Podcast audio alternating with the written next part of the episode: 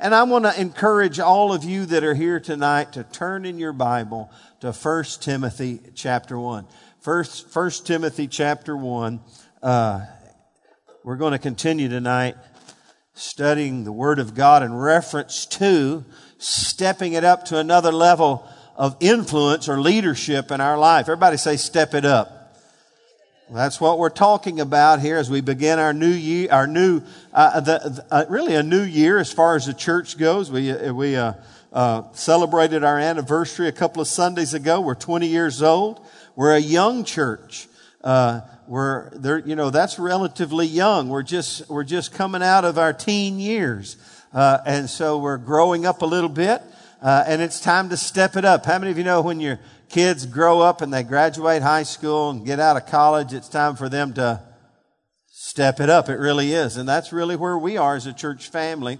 Uh, and so, with that in mind, let's pray together and let's ask the Lord to speak to us uh, as we study the Word of God together. Lord, tonight we thank you for the Word of the Lord that is living and active and sharper than any two-edged sword. As we as we open up the Word tonight, as we share the Word, let it make a big difference in our life and empower us, encourage us, uh, inspire us, Lord, to step it up in our walk with you. In Jesus' name, amen. To step it up, we came up with this definition, kind of a group effort a few weeks ago. Uh, it's to advance, to increase the intensity of something, to rise to the challenge, to lift to another level and, and those are all kind of different uh, kind of thoughts uh, uh, that are all wrapped up, if you will, in these two letters that Paul wrote to Timothy. Uh, and uh, they're, they're step it up letters, if you will.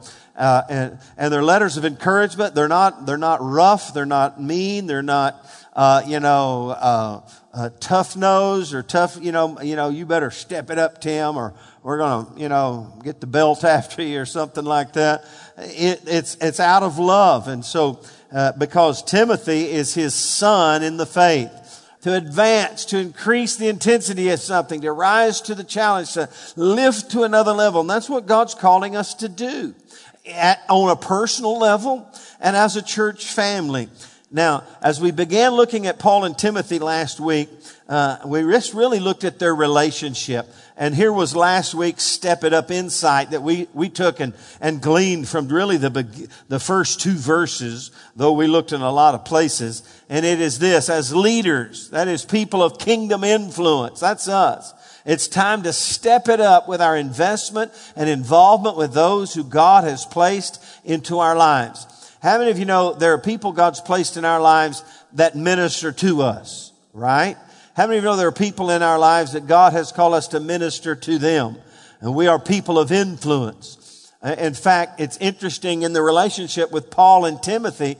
Paul is, is stepping it up, if you will, by writing these letters to Timothy, his son, really stepping up, stepping it up as a father figure in his life and just really he's pretty stout with him in love with some areas. In fact, as we'll see tonight in a few minutes, he commands him in some things.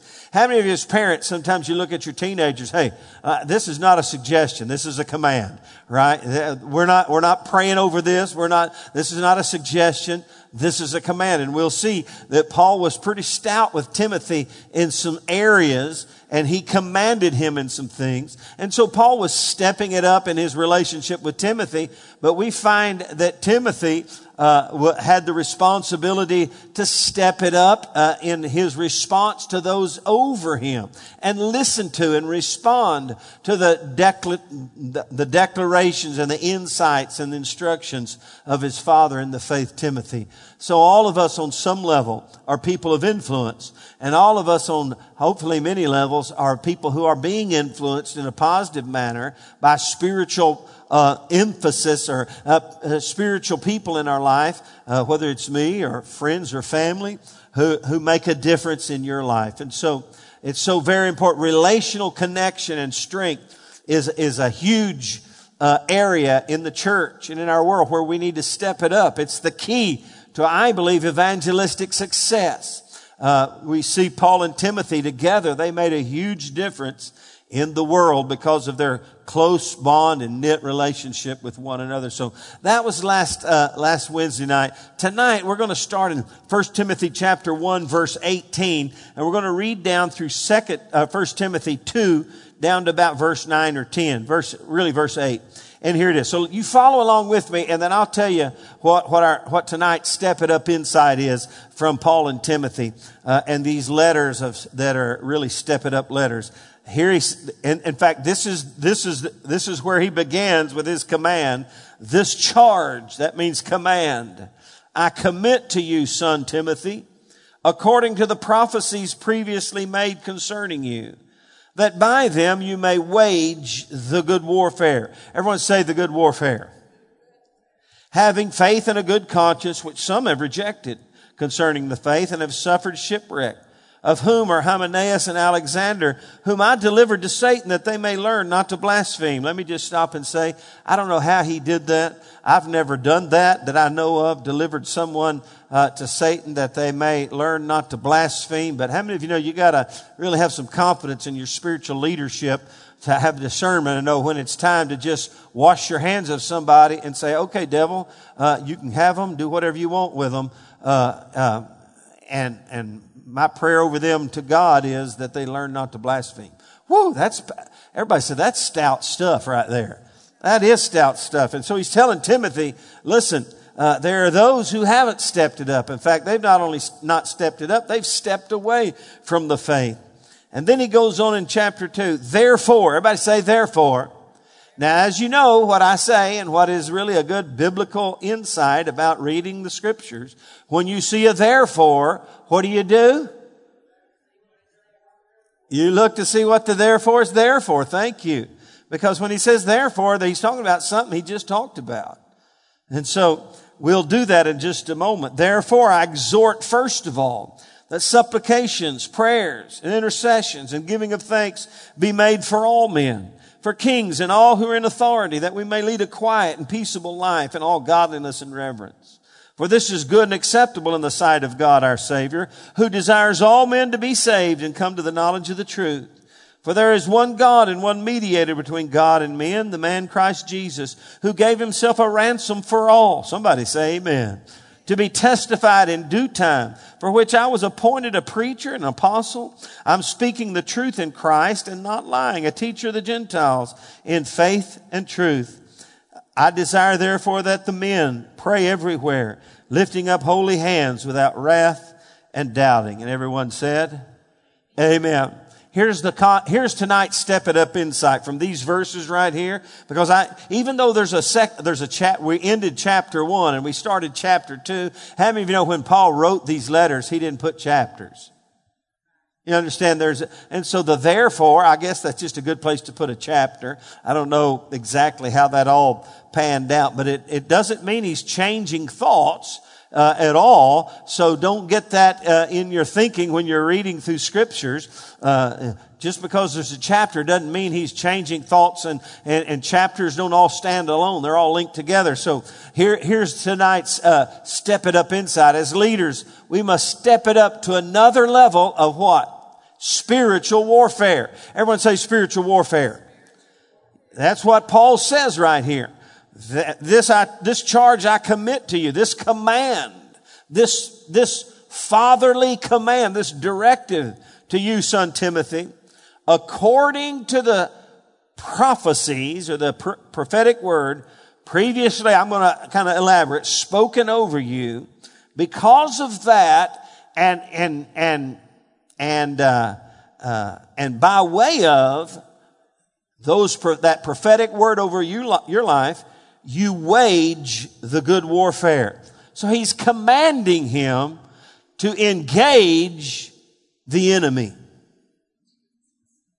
He's command, come on, let me just say, he's commanding him to engage the enemy. He, he, and you know what? We, you might get nervous about spiritual warfare. Paul called it the good warfare. I want to say the good warfare. Now, anybody ever, I, I, mean, I got some ladies. I don't know if y'all have ever had a, a bona fide fight where you, t- you hit each other or somebody. I don't know. Uh, I mean, all us guys probably want to admit to the fact that we've hit a few folks and been hit by a few people. I mean, I've not had many fights, but there's, there's not many on my list that I called good. All right. Now, if you had a fight and got the tar beat out of you, I don't see anybody stepping up after that going, whoa, that was good. That was great. Man, that was a, that was the good, man, what a good fight that was. I got the tar beat out of me. So, so the inference here is Paul's saying to Timothy, engage yourself in spiritual warfare to the point, this is Pastor Sam's elaborative thought here, to the point that you step into a new level of victory. How many of you know if you fight, you win? Now, and so that's the thought that all of us need to embrace tonight. As people of influence, as God's people, we need to step it up with spiritual warfare. And, and, you know what? I knew this, but then as I was studying through some things, I got convicted in some areas, and I'll show them to you in a moment. Uh, and, and I realized that, hey, tonight God was calling me to step it up. And, and it's really a theme. If you look in 1 Timothy 6, verse 12, he says, he tells him, what does he say? Fight the, the good fight. In other words, if you fight, you're going to win. If you'll, if you'll engage the enemy the way you need to engage the enemy, it's going to be good. You're going to be victorious. And then when he comes to the close of his life in 2 Timothy 4, 7, when he's getting, you know, when the, when the days are numbered as he realized, he said, I'm already being poured out as a drink offering before the Lord. He said, let me tell you what, ha- what I did. I fought the good fight. I finished my course. I kept the faith. And now there's laid up for me a crown of rejoicing in other words, hey, look, I have, I've fought the, the fight. I've kept the faith. I've finished the course. And guess what? I, I win. I'm winning the prize. There's laid up for me a crown. And so he's encouraging Timothy to realize that in this life, uh, as leaders and people of influence, we have a responsibility to step it up and be spiritually engaged with the enemies of God and be victorious uh, in them. Now, let me show you something. Let me show you this thought here. It, he call, he says in verse 18, the good warfare. And then 1 Timothy 6, 12, fight the good fight. 2 Timothy 4, 7, I fought the good fight. He's not saying a good fight. He's not suggesting that spiritual warfare is a random or sporadic spiritual skirmish in the heavenlies. He's not saying you better be ready because every once in a while you're going to have to step it up in spiritual warfare. He's talking about life. He's talking about our whole life in the, in the context that the life we live we need to be constantly engaged in spiritual battle. That it is a way of life. And when he comes to the close of his life, he pretty much, and you know the history of his life, when he comes to the close of his life, he says, listen, I finished my race and it was a fight. It was all, it was all a fight. It's a spiritual uh, warfare going on. And, and so much so that in 2 Timothy 2, 1 through 4, you can look at it later, uh, he's talking to him and he says, Timothy, just as I influenced your life, you go find other people and influence their life and, and, and realize it's a war going on out there and you must endure hardship as a good soldier of Jesus Christ. He defines the responsibility uh, and, and the, the, the what do, you, what do you call it when you got a job? Uh, the job description. There you go. He kind of defines Paul, pardon me, Timothy's new job description as one of soldier. He said, this influence of leadership that I've given you, that you, that you've been graced with, that, that was imparted to you by the power of the Holy Spirit and the laying on of the hands of the elders. He said, listen, you need to understand, you, you've got to endure hardship as a good soldier of Jesus Christ. So here's the bigger thought about that thought that uh, we need to step it up to another level of spiritual warfare. Let me just say, it's all spiritual warfare. And, and we need to live a life that would lead us to the place of victory when it comes to the spiritual conflicts that we are always and constantly involved and engaged with.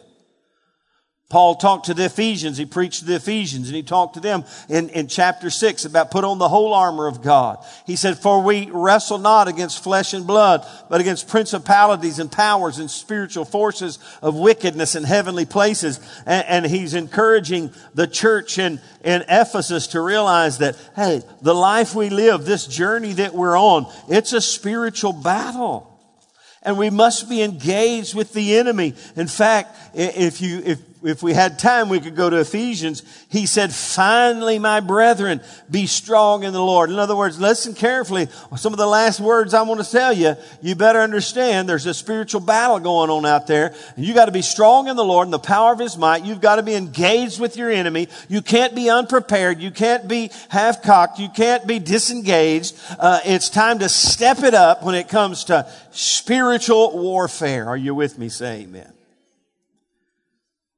And it's a way of life. It's the way we ought to live our life.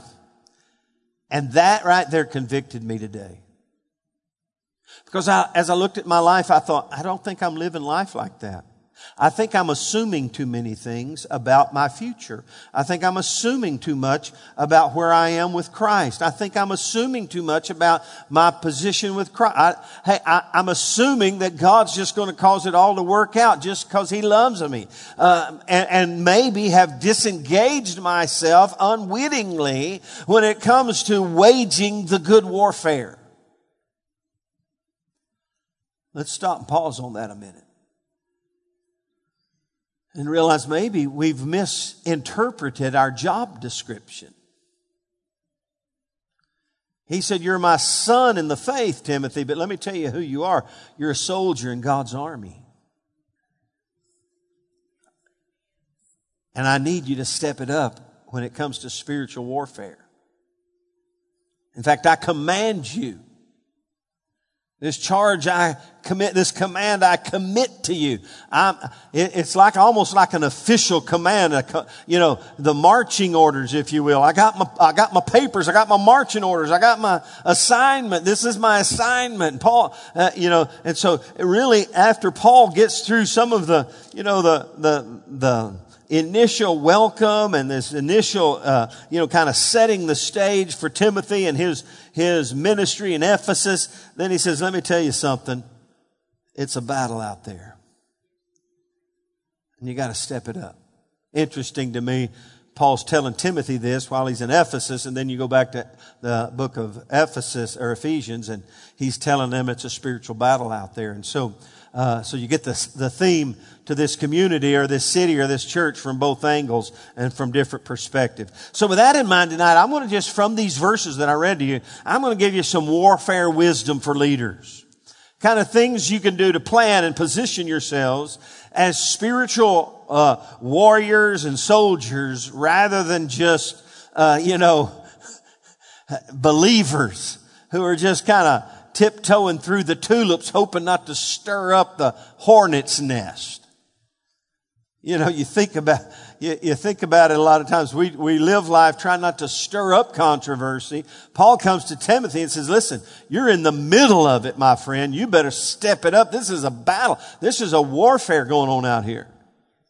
There's spiritual forces of wickedness all around us. And so let me give you four thoughts tonight. Four warfare wisdom, some warfare wisdom for leaders. The first one is this. In order to position yourself and reprioritize your life and, and, and, and plan and structure your world with a greater understanding of spiritual warfare, we need to step it up, if you will, in our submission to the authority and the governance of God in our life. Now, this is an important truth that you need to catch when it comes to spiritual authority and, and, and spiritual warfare. You see, I showed you in verse 18 where, where, where Paul the apostle, the spiritual authority over, over Timothy, his son in the faith, is, is issuing a command, this charge, it's a command. That you engage the spiritual enemies around you. In other words, your commander in a sense, though I'm your father, I'm also your spiritual authority, has issued a command, not a suggestion, not a hopeful prayer, but a command. And Timothy has a responsibility to listen to that and hear that and, re- and respond to that obediently. How many of you know every good soldier is a submitted soldier? Submitted to the voice of the commander, submitted to the instructions and the guidance. And you know, you've seen this over and over through, through history in the ages when, uh, you know, I don't know if you, you know, gosh, what, what's the movie that was World War One where they stormed the beach, Pearl Harbor? Uh, I know, uh, not Pearl Harbor. Oh, gosh. pardon, say it again. Yeah, in the beaches of Normandy. These, these soldiers knew most of them when the, when the doors went down on those landing crafts that they were going to lose their life. But they were, they were submitted to the instruction and guidance. Uh, Tom Hanks, what's the movie? Come on, somebody help me. Pardon me, Saving Private Ryan. Whew, that movie traumatized me. Uh, anybody see that movie? Did it traumatize you? It traumatized me because it was so real. And it made me see, uh, man, these guys, they knew that they, they were going to lose their, they, but they, they were under the governance of a higher authority. And that's what we see right here coming into play. And it's a huge, vitally important and necessary element of spiritual victory, our submission to the authorities of God in our life. I want to lay this foundation for you. Take a right, go to James, just a couple of, of books over, go to Hebrews and then James. I want you to see this thought with me that submission and spiritual uh, uh, warfare. Verse 7. Uh, let's do verse 6. But he gives more grace. Therefore he says, God resists the proud, but he gives grace to the humble. Therefore, everybody say therefore, submit to God, resist the devil, and he will what? Flee from you. See the principle? See the principle of submission and spiritual warfare?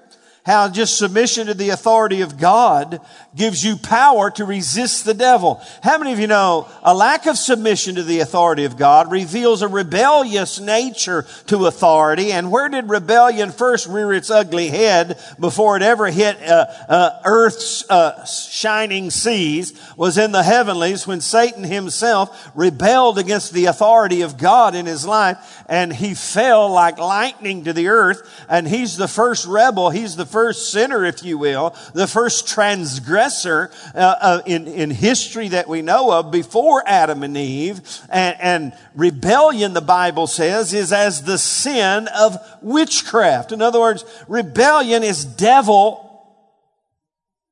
personality and, and, and, and the influence of Satan in our life. And so it's impossible, let me just say it's impossible to be victorious over the devil when you, when you've got his nature of rebellion coursing through your veins. Let me say this better. I was a little rebellion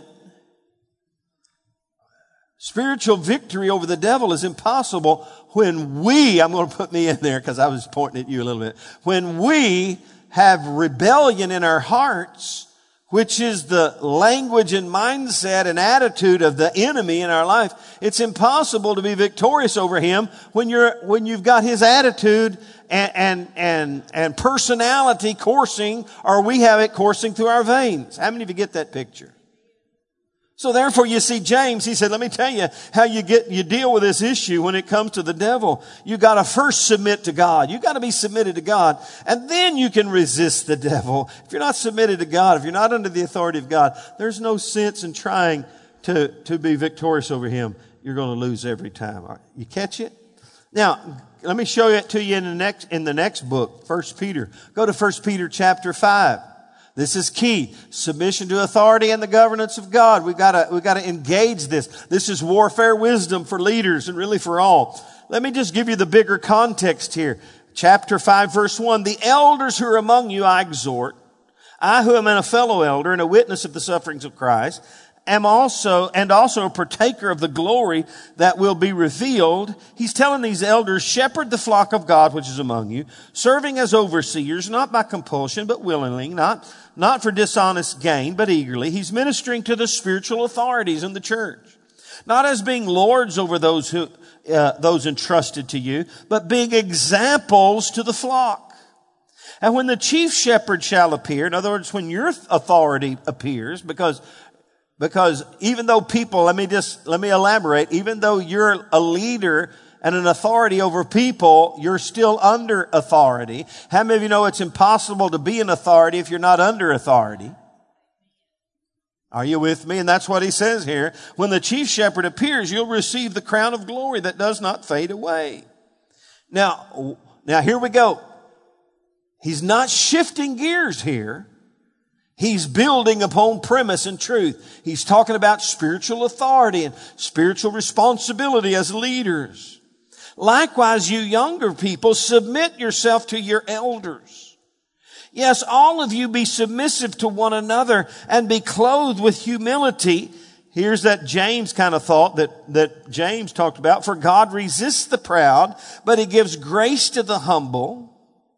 Therefore, humble yourselves under the mighty hand of God. That's submission to authority. That he may exalt you in due time. In other words, hey, what's he telling these younger guys? Submit to your elders on earth and submit to God in heaven. Okay? Humble yourselves under the mighty hand of God that he may exalt you in due time, casting all your care upon him for he cares for you. And he's not shifting gears. He's building on premise and truth. Therefore be sober, be vigilant because your adversary, the devil, walks about like a roaring lion seeking whom he may devour. Resist him steadfast in the faith, knowing that the same sufferings are experienced by your brotherhood in the world. There it is again, my friend, that, that victory over the devil and the capacity to resist the influence of the evil is direct directly linked and undeniably linked to our capacity and the responsibility we have to be submitted to the authorities of God in our life. Whoo! Everybody go, whoo! Submission to authority is undeniably linked to our spiritual victory. Our lack of submission to the authority is undeniably linked to our lack of spiritual victory. And if we just played a little game with that equation, if we're lacking spiritual victory, we might want to back up and look around and see where maybe uh, that we are lacking when it comes to our submission to the authority of God in our life. Are we really humbling ourselves under the mighty hand of God? Are we really submitting ourselves to our elders and being submissive to one another and being clothed with humility? And so it's a, it's a good check and balance system for us to look at. Where are we when it comes to spiritual victory in our life? Is the devil beating us up? Are we always under, under the influence of, of, of, of rebellion in our life? Listen, submission to authority and the governance of God is key ingredient to consistent spiritual victory over the devil. That's some serious warfare wisdom for leaders. You can't be rebellious and be victorious. Everyone look at somebody and say, You can't be rebellious and be victorious. You really can't. We've got to be submitted. We've got to be humble before God. So, so that, in fact, let me just throw out a book to you. It's out, probably out of print. You could find one.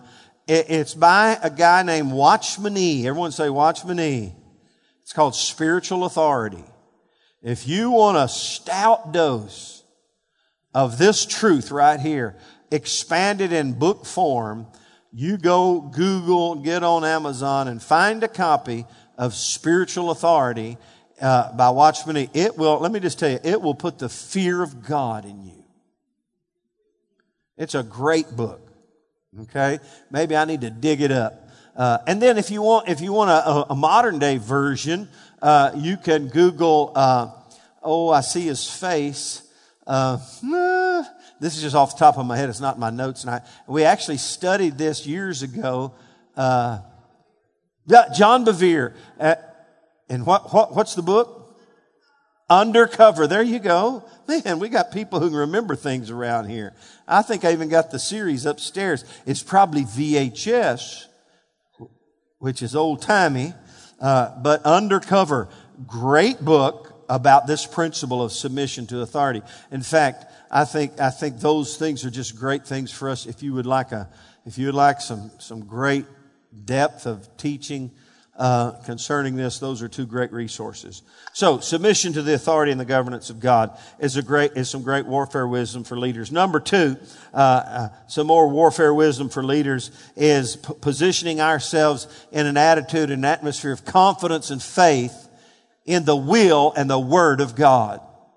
Positioning ourselves in an atmosphere, if you will, of confidence and faith in the will and the word of God. Look what he says here when he says, uh, oop, I'm in Peter. Let me get back, uh, to First Timothy. Look what he says. He says, this charge I commit to you, son Timothy, according to the prophecies previously made concerning you, that by them you may wage the good warfare. Now, uh, we don't know exactly what he's referencing here, but you can pretty much read between the lines and really much come something more than a hypothesis. You can pretty much come to a conclusion that he's referencing a point in time when Timothy submitted to the governance of God and the leaders of it, of the local church, of which probably Paul was there, and they prayed over him and they laid hands on him. Now, here's a reference to it in chapter 4, verse 14. Do not neglect the gift that is in you, which was given to you by prophecy with the laying on of the hands of the elders. So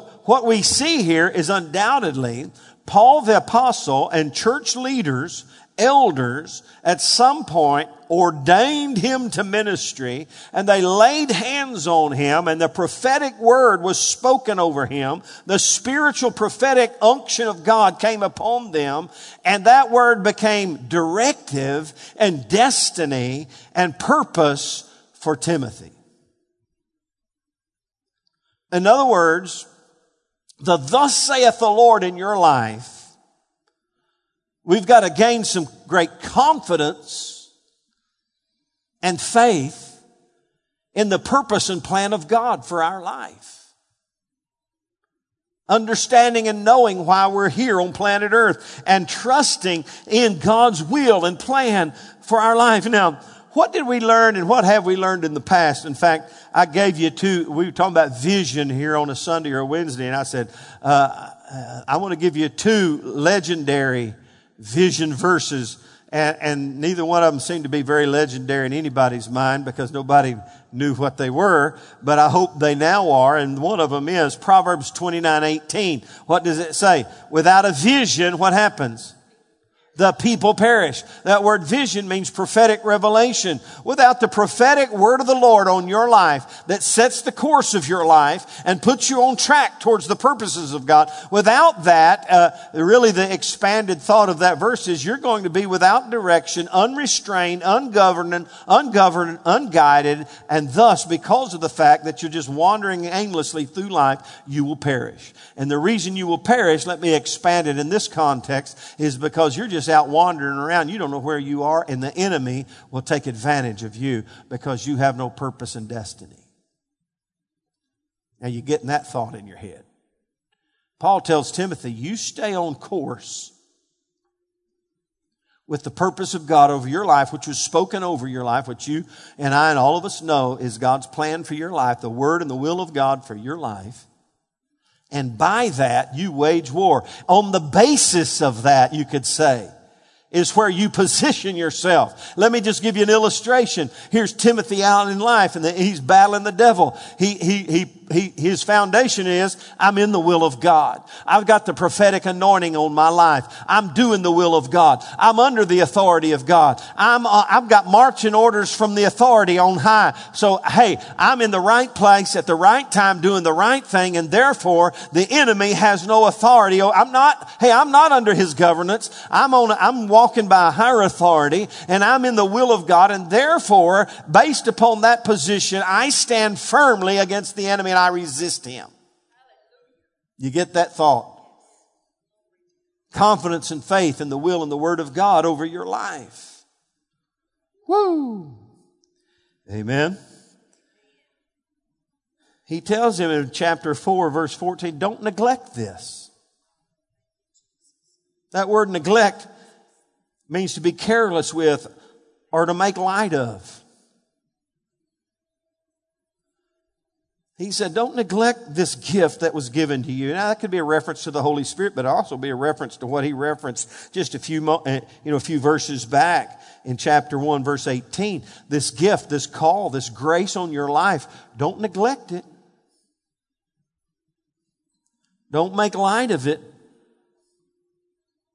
It's the course, it's the path that I've, pla- I've, I've established for you. Amen. I'm going to put it on pause. You ready? I'm pausing it because I can't wait to get to Sunday to talk about Joshua stepping into the purpose of God for his life. Because, because on Sunday we're looking at Joshua and Joshua 1 and and that stepping into a new level of leadership. Joshua stepped into the purpose of God for his life. This was what he was made for. Whew, and man, there's a whole lot comes. When, and in fact, yeah, I wish I had my notes from Sunday. I'd share some of them with you. When you step into God's purpose, when you step up to the purpose of God for your life, there, there, it's like when you, when you arrive at that place where you embrace God's purpose and will for your life, it's like all the things start aligning. I don't know, you know, it's kind of like Indiana Jones when he gets it all right. Everything click, clock, clunk, clunk, and the doors begin to open. You saw the picture. Did that, was that good enough to give you the picture? And all of a sudden, ah, the secret code has been unlocked. And when you get that, things begin to unlock and make made manifest. That's Sunday. Okay, that was, I'm putting it off pause. Boom, here we go. So hopefully that'll get you ready for Sunday. And so when you do that, things began to, when you have faith in His Word and will over your life, what, what does 1 John chapter 5 verse 4 say? This is the victory that overcomes the world, even our faith. So confidence and faith in the will and the Word of God over your life moves you into the place of victory. If you always have question marks and and let me tell you something, the enemy always wants you to have a question mark about your life. He always wants you to be confused. He always wants you to be, always wants you to be off, off, off cog a little bit and out of sync just a little bit. Well, maybe so, maybe not. Maybe this, maybe that. I don't know. Maybe so, maybe not. I don't know if I heard the Lord. I don't know if I really did. Uh, you know what? Uh, maybe we just need to, to, uh, to, to take you off on a retreat somewhere, uh, so you can advance just pray over, pray over one another and say, God, establish us in the purpose and plan of God for our life. Give us the prophetic anointing on our life to know this is the way I need to go and start going in it. Amen. Warfare wisdom for leaders. Here's another one. Embrace righteous living, which is really realized by righteous thinking. We know this, but I want to just show what Paul infers here to Timothy when he says this, this charge I commit to you, son Timothy, according to the prophecies previously made concerning you, that by them you wage the good warfare, having faith and a what? Having faith and a good what? Good and clear conscience. How many of you know that has a lot to do with how we think?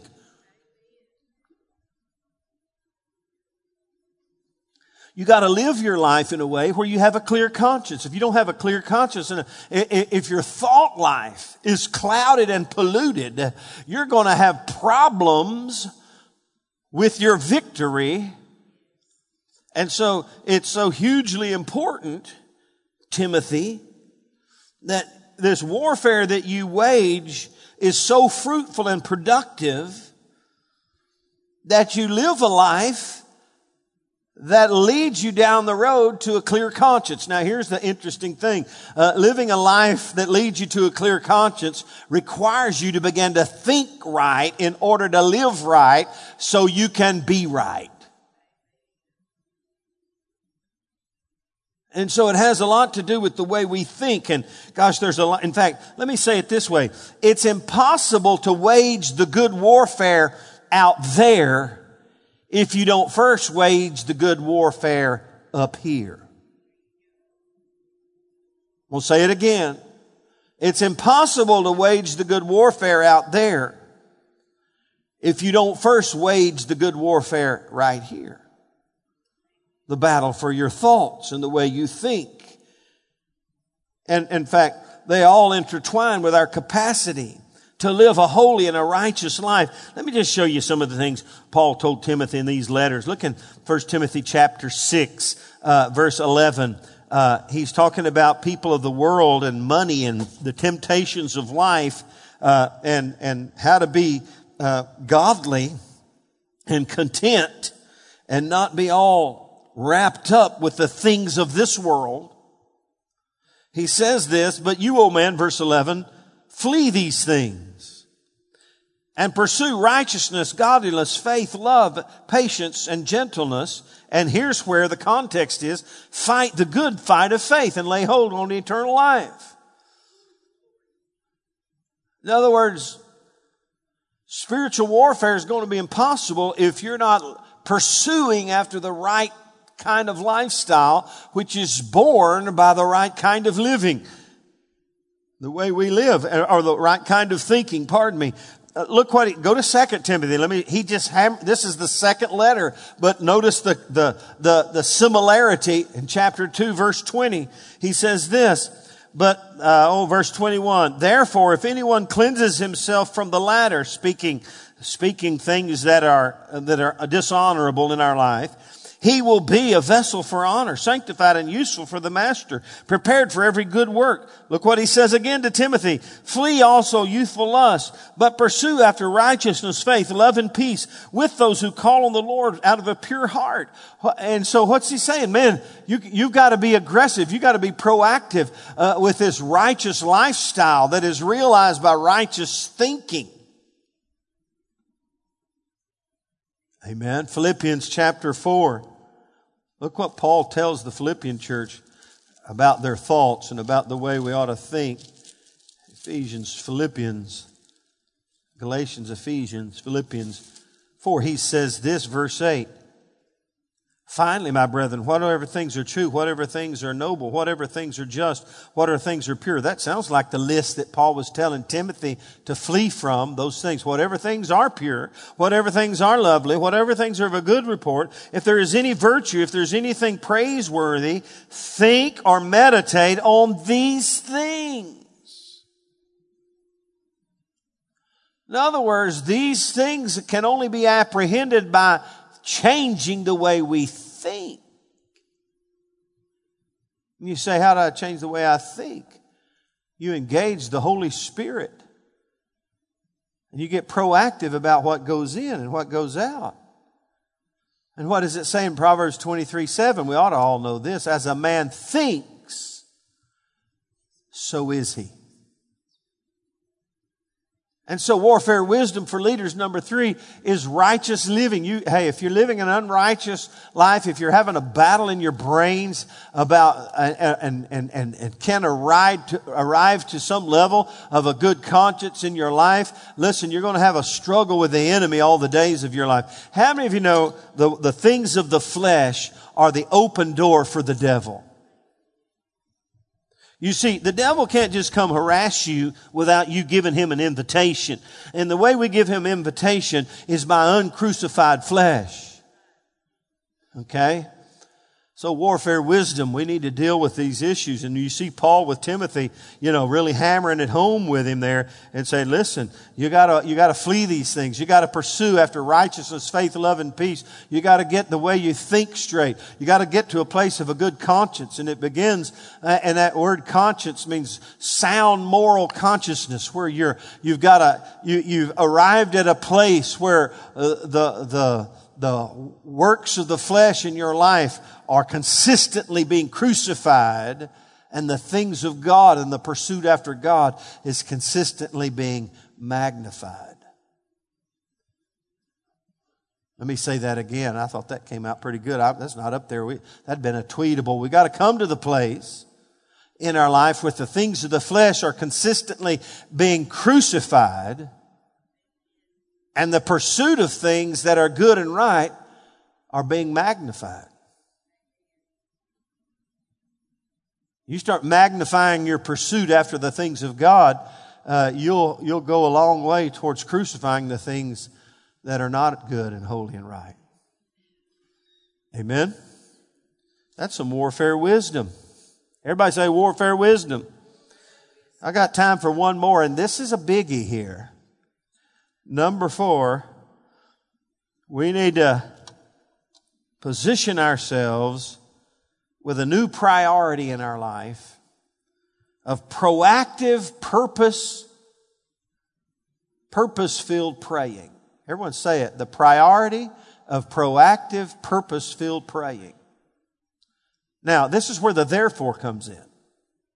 This is really where Paul starts talking about, okay, I told you to wage the good warfare, therefore. You get it? Here's a biggie when it comes to warfare wisdom for, for leaders. It's the priority of a proactive, purpose-filled prayer life. Let me show it to you. Uh, let's, let me get back over to Timothy, 1 Timothy chapter 2. Therefore, I exhort, everyone say exhort. That word could mean encourage. I encourage, first of all, everyone say first of all. There's the priority. In other words, in this spiritual warfare, this spiritual lifestyle, this is, um, let me just say, this is where I'm, I got convicted all over again. I'm the pastor and I'm getting convicted here because, because I don't, re- from this context, Paul's telling Timothy, let me tell you your first line of not just defense, but offense because we're going to see that praying is not defensive, it's offensive in nature. Uh, your first line of offense when it becomes uh, storming the gates of hell is, a, is the priority of, of a proactive, purpose filled prayer life. Therefore, that's the priority. First of all, supplications, prayers, intercessions, and giving of thanks be made for all men. That's, that's the, the, the proactive nature. You know, uh, he's saying, what's he saying? He's saying the same thing in a number of different ways. Supplications, prayers, intercessions, giving of thanks, whatever you want to call it. it, it you, you gotta, you gotta, you gotta take it all, put it in a big pot and make it a top priority. You gotta be proactive. And that's what he's saying here. You can't just be blessed, guide it, and hide it. Amen. You can't be now now I lay me down to sleep. I pray the Lord my soul to keep. If I should die before I wake, I pray the Lord my soul to take. You gotta step up to another level in your prayer life. Therefore, uh, first of all, top priority, become proactive at the place of prayer include supplications, prayers. And some of the, I don't know, I, I, didn't take a lot of times, but some of these like supplications could be translated requests, prayers, intercessions. They have a little different angle on prayer and, and, then giving of thanks. How many of you know that's how you get into the presence of God? Our Father, which art in heaven, hallowed be thy name. He's just lumping it all in there. He said, you got to make all these things, all these avenues, all these methodologies and these elements of prayer top priority in your life. And you got to be proactive. You can't just, you, it can't just be haphazard. Your prayer life, hey, uh, hey, hey, warfare wisdom for leaders. You can't be haphazard at the place of prayer. You got to be strategic. You got to be proactive and you got to pray with a sense of purpose. Let me show you the purpose. For this is good, verse 3 says, in the, and acceptable in the sight of God. Brings God pleasure. No, no, let me just say this. Uh, this could, uh, this is not in your notes, but part of the purpose, I want to please God. I want to have a life that pleases God. And if, if a proactive prioritize life of prayer pleases God, then bless God. I'm going to reprioritize my life because I want to live a life that pleases Him. Uh, and this is good and acceptable in the sight of God. And here's really the, the, the, the earthly, if you will. There's a heavenly uh, purpose, that is to please God, but there's an earthly purpose. And here it is. He desires all men to be saved and come to the knowledge of the truth. In other words, the focus of our prayer life is not just to get the monkey off our back, but it's to fulfill God's kingdom purpose in the earth. In other words, the priority of our prayer, in fact, this is a part of, of, of Sunday's message when it comes to the purpose of God. The priority and purpose of God has nothing to do with you. It has to do with people. People who don't know Christ. And Paul's therefore to Timothy in this thing called spiritual warfare. First of all, get your priorities straight. You better get proactive at the place of prayer because people's souls and lives are in the balance. Prayer is not just to keep you right with God, though it does. Prayer is to move things in the spirit realm. Prayer is to reorganize and restructure and to press back and to undermine the kingdoms of darkness to provide open opportunity for light and glory and gospel to be made manifest in the earth. That convicted me to the core today. I went, oh my gosh, OMG. Spend more time praying about give us this day our daily bread, and we should. But Paul says now for you leaders, let me tell you, Timothy, where you need to focus your, you're, you're a leader, you're in the people business, man, and you need to step it up when it comes to your prayer because God wants people to be born again and he equates effective evangelism here and effective uh, uh, spiritual uh, impact in the earth with, with proactive, top priority praying. And if you studied the move of God in the earth, the history of moves of God, even in the last century, they are all pretty much undeniably linked to concerted, prioritized, proactive, purpose filled praying.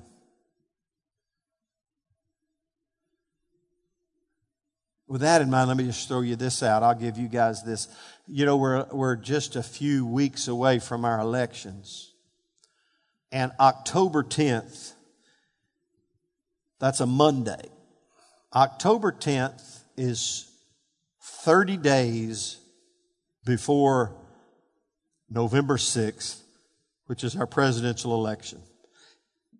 And I'm going to, we're going to roll out in some form, some form some organized, prioritized, proactive, purpose filled praying over our nation.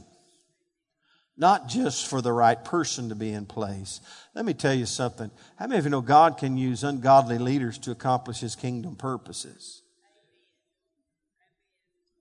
God doesn't look down from heaven and say, OMG, so and so got elected president. What in the world are we going to do? How many of you know many times where evil abounds, grace doth much more abound? So we need to understand that concept. But we're gonna, we're going to, and I'm going to endeavor to lead us, and I'm going to endeavor myself to step it up to another level of proactive, purpose filled praying. I wonder what it'd be like if, if we could rally together for 30 days, a commitment from many in our church family that every day we would pray not only for our nation, but that God would cause people's hearts to turn towards Him. That the darkness, that the light of God would overwhelm the darkness in southeast Texas. Pastor Ron, I heard him say this the other day in a context I can't remember. He said, he said every, every week at staff meeting, we pray together and we ask God to speak to people and to cause them to, to, to hear the voice of God that says, come to Church on the Rock and, and, and be born again. He said he's engaging his people with strategic, proactive, purpose filled praying that people would be born again. They would be strangely moved by the Holy Ghost to find themselves in their church services seeking after something and finding Christ. That's some warfare wisdom right there. How many of you can say in your life, you can, you can trace back your spiritual conversion and your spiritual really transformation to someone who prayed for you. Anybody? You got people praying for you? And I can. I know people. I can call their names. My mom, for one, she prayed for us.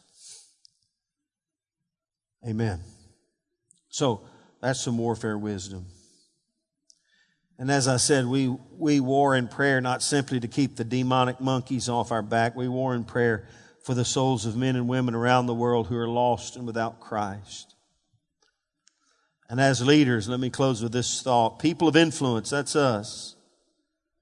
We must become the kind of church that storms the gates of hell and partners with the Spirit of the Lord to bring liberty to those who are bound. You remember what Jesus said? I referenced it. He said, The church that I build will be built on the revelation of who Jesus is, and the gates of hell will not prevail against that church. We know that gates are defensive in nature. That means the church should never be on the defense, it always should be on the offense. And live a life of spiritual warfare in the heavenlies, consistently battling, consistently winning. That's warfare wisdom for leaders. That's where we need to step it up. And as your pastor, let's just give it a shot right now. Let's take these cards. Take it. This represents a lost person or a person that is without Christ. Lord, tonight we're beginning to embrace, Lord, warfare wisdom about our lives, that we're not just here to fight sporadic spiritual skirmishes, but we're always should be on guard and proactive and pressing forward in victorious authority over the powers of darkness. So, therefore, we pray for people who are lost. We pull down the strongholds that have them bound, the spiritual blinders in their eyes, Lord. Some of them are blind to the truth. They're, they've been blinded by the things of this world and they're, they're living in darkness till, until now. And Lord, we come today right here, Lord, in the, in the sanctuary of Church on the Rock North. We come together and these little cards we hold up representing people and, and especially potentially one person or one family that you bring into our contact into our, into our uh, view and into our lives, Lord, this week who are lost and need you. We pray for them and we pray for divine opportunities, Lord, to be able to speak the word of the Lord into their life, Lord, and to be able to uh, uh, cause the light of God, to cause the darkness to flee. And we pray for liberty in people's lives, freedom from the darkness and the destruction of the enemy. For we know he comes to steal, kill, and destroy, but you've come that we might have life and have it more abundantly. And so we pray this week, Lord God, that the light would begin to shine. And Lord, people's in our lives and through our lives, and people's lives would be transformed. Lord, there are people and families around us right now who, Lord, you, you're ready to move upon them. We pray you would send ambassadors from our church, from the north, south, east, and west to these people's lives, their front doors, their, their situations, and shine the light of the glorious gospel into their heart. Lord, we pray for men, women, children, teenagers, young people to be born again and to be saved here in Southeast Texas. We war in the heavenlies over their lives. We bind every demon and devil in hell that's trying to steal, kill, and destroy. In Jesus' name. Everybody said, Amen.